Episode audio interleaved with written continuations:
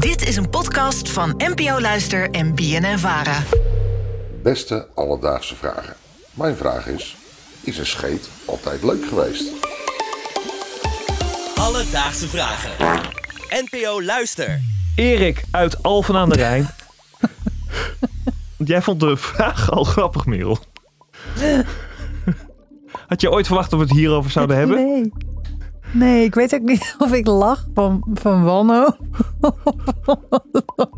Heel grappig is dat iemand daaraan denkt. Ja, nou, en wij gaan het voor hem uitzoeken. Ja, ik moet er wel ook bij zeggen, eh, ook ja, tegen Erik. Ik vind een scheet gewoon ook nog steeds niet echt grappig, toch? Als Ja. iemand dat doet, dan denk ik niet, ah, dan denk ik eerder, jezus, Ja. tot op man. Nou ja, ondanks dat het niks voor jou is, gaan we in deze aflevering toch uitzoeken of het vroeger ook al grappig was en misschien ook wel waarom. Voor een antwoord ben ik even de archieven ingedoken. En om maar meteen met de deur in huis te vallen, ik durf al wel te stellen dat scheten altijd grappig zijn geweest. Want de oudste grap die we hebben kunnen vastleggen, was namelijk een scheetgrap. Oprecht, de Oprecht. allereerste audio, Geen audiograp, textuele grap. Dus we gaan heel ver terug de geschiedenis in. boekdrukkunst. Nog niet eens, spijkerschrift. Echt? Ja, we gaan terug naar 1600 voor Christus. De Sumeriërs die hadden namelijk de volgende grap op spijkerschrift gezet. En daarbij moet ik wel zeggen, ik, ik snap hem zelf niet echt, maar hier komt hij. Wat is er sinds mensenheugenis nog nooit gebeurd? Dat een jonge vrouw een scheet liet op de schoot van haar man. Is, is dat een grap? Oké, Blijkbaar. als iemand hem wel begrijpt, voor het eerst in je leven mag je hem komen uitleggen bij ons op de Insta DM. Volgens mij is het algemeen geaccepteerd dat niemand echt snapt wat het is. Maar het is dus de oudste grap die we hebben. En het Oké. gaat over een scheet. Even een stukje vooruit. Ook de Grieken en de Romeinen. Daar werden tal van grappen gemaakt eh, over scheet en andere viezigheid. Maar waar het echt naar een kunst werd verheven was in de middeleeuwen. En om hier meer over te leren belde ik met Neerlandicus Bas van Jongenelen. Hij heeft zich verdiept in de humor van de middeleeuwen. En kon precies uitleggen waarom de scheet van alle tijden is. En zich juist zo goed voor grappen leende. De scheet was altijd al grappig, maar hij kon nog grappiger worden als je hem in de juiste context wist te plaatsen. Want een scheet laten is natuurlijk gewoon in een eh, maatschappelijke omgeving met andere mensen erbij, is natuurlijk gênant. Als je je eentje scheet laat, is het niet grappig. Maar als er andere mensen bij zijn, dan wordt het al wat grappiger. En als je vervolgens daar ook nog eens een keertje een select gezelschap van maakt, dan wordt het alleen nog maar grappiger, omdat het gênanter is. Ook in de middeleeuwen vond men ontlasting vies en scheten laten eigenlijk ook. Dus in gezelschap daarmee bezig zijn, dat was gênant en daardoor ook grappig. Omdat je, zeker in een fictieve situatie, in het, in geval van een mop, dan kon je daar natuurlijk een verhaal omheen bouwen. Of je kon het plaatsen in een verhaal, zodat het, het, het, het extra grappig werd. En om het nog wat duidelijker te maken en de functie van scheten in een grap toe te lichten. Ik had nooit verwacht dat ik deze zin eh, zou zeggen, maar dat, dat eh, terzijde. Eh, Bas gaf mij nog het voorbeeld van de vroegst bekende grap uit de middeleeuwen met een scheet erin. En dat is een scène uit het befaamde boek Reinaard de Vos.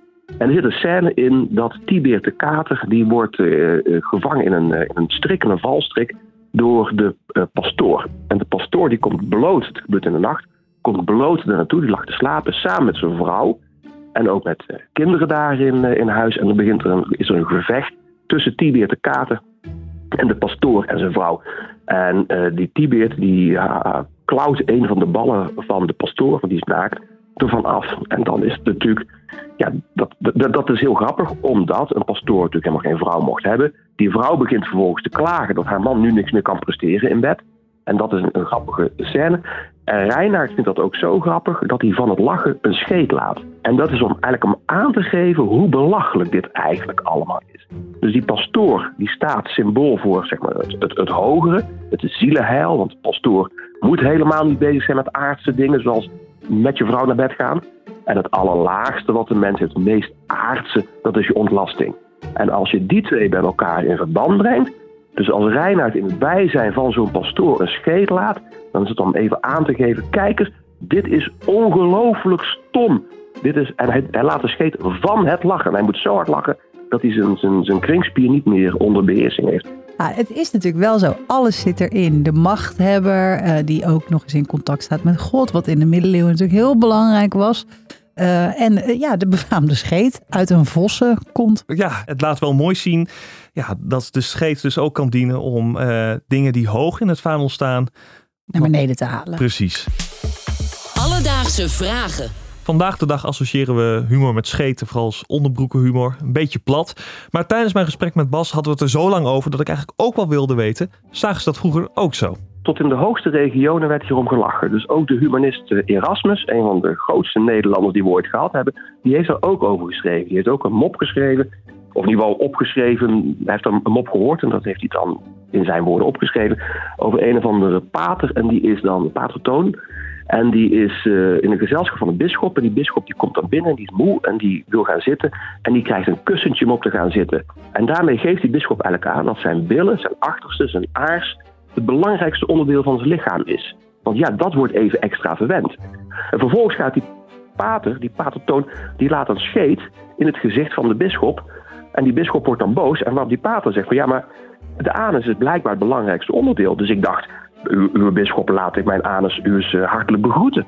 Vandaar dat ik dus, ja, mijn anus spreekt ook graag een woordje mee op dit niveau. En dat, is, dat, dat soort dingen vinden we ook terug bij Erasmus. Ik zie jou nu wel lachen, Merel. Ja, dus, omdat eh, ik gewoon lach om, om zeg maar het enthousiasme van Bas, waarin hij ons even door alle konten en aarsen van de middeleeuwen heen aan het fietsen is. En jij die daar om half tien ochtends naar moet luisteren. Oké, misschien vind ik scheten grappen in deze context hartstikke leuk. Dus Erik, vandaag gaven we antwoord op de vraag: was de scheet altijd al grappig? En het antwoord is ja. Onderbroekenlol is van alle tijden en ons mensenkennende zal het ook nog wel een tijdje het geval blijven. Heb jij ook een vraag? Stuur ons dan een berichtje. Dat mag naar Alledaagse Vragen. Maar je mag ons ook een mailtje sturen naar alledaagsvragen.bnnvara.nl en dan zoek ik het voor je uit. Alledaagse vragen. NPO Luister. BNN Vara.